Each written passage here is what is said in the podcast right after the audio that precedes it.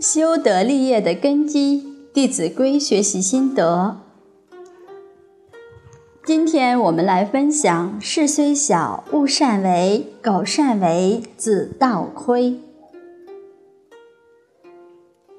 这句话字面的意思是，为人子，哪怕是小事，都应该常常的去请示父母，不能够自己擅作主张。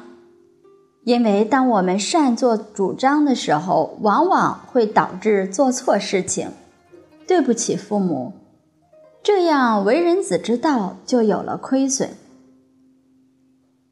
所以，不论什么事情，如果是没有想到大局，没有顾及到父母，完全是从自己的主观意识出发，擅自做些事情，而做这个事情。目的无非就是带着私心，为着自己的名闻利养、自私自利的企图。这样做的话，就失去孝道了。老师跟我们父母也是一样。如果我们所做的事情违背了老师的教诲，不正像做事情擅自主张、违背了父母的意愿一样吗？因此。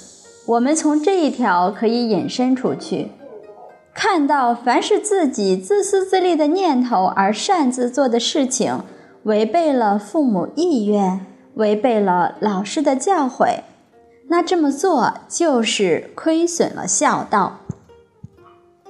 父母和老师所希望的，都是希望我们能够做一个正人君子。甚至希望我们这一生能够成圣成贤。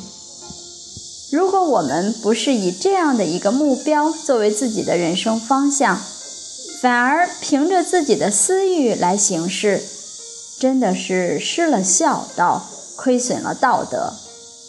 事情无论大小，都应该谨慎。你看，儒家学者修身有四物的原则，这是孔子的弟子颜回一生所奉持的。所谓“非礼勿视，非礼勿听，非礼勿言，非礼勿动”，不符合礼仪规范、不道德的这些事情、这些行为，我们不看、不听，更不能说和做。哪怕是这个事情再小，细节问题，我们都要谨慎小心，不可以违背了礼仪规范。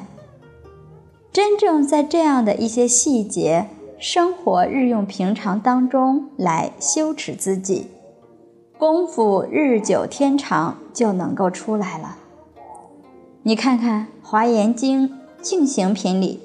菩萨每天就在日用平常当中培养自己的菩提心，从早上起来盥洗、漱口、穿衣、吃饭，甚至上厕所，哪怕是很小的事情，他都能够修养自己的菩提心、大慈大悲的心，事事心心念念都是当愿众生。破迷开悟，离苦得乐。所以大德怎么修出来的呢？真正的大德都是从这些小事当中不善为而养成的。好，以上就是“事虽小，勿擅为；苟擅为，子道亏”的讲解。明天我们接着分享“物虽小，勿私藏；苟私藏，亲心伤。”好，今天就学习到这里，谢谢大家。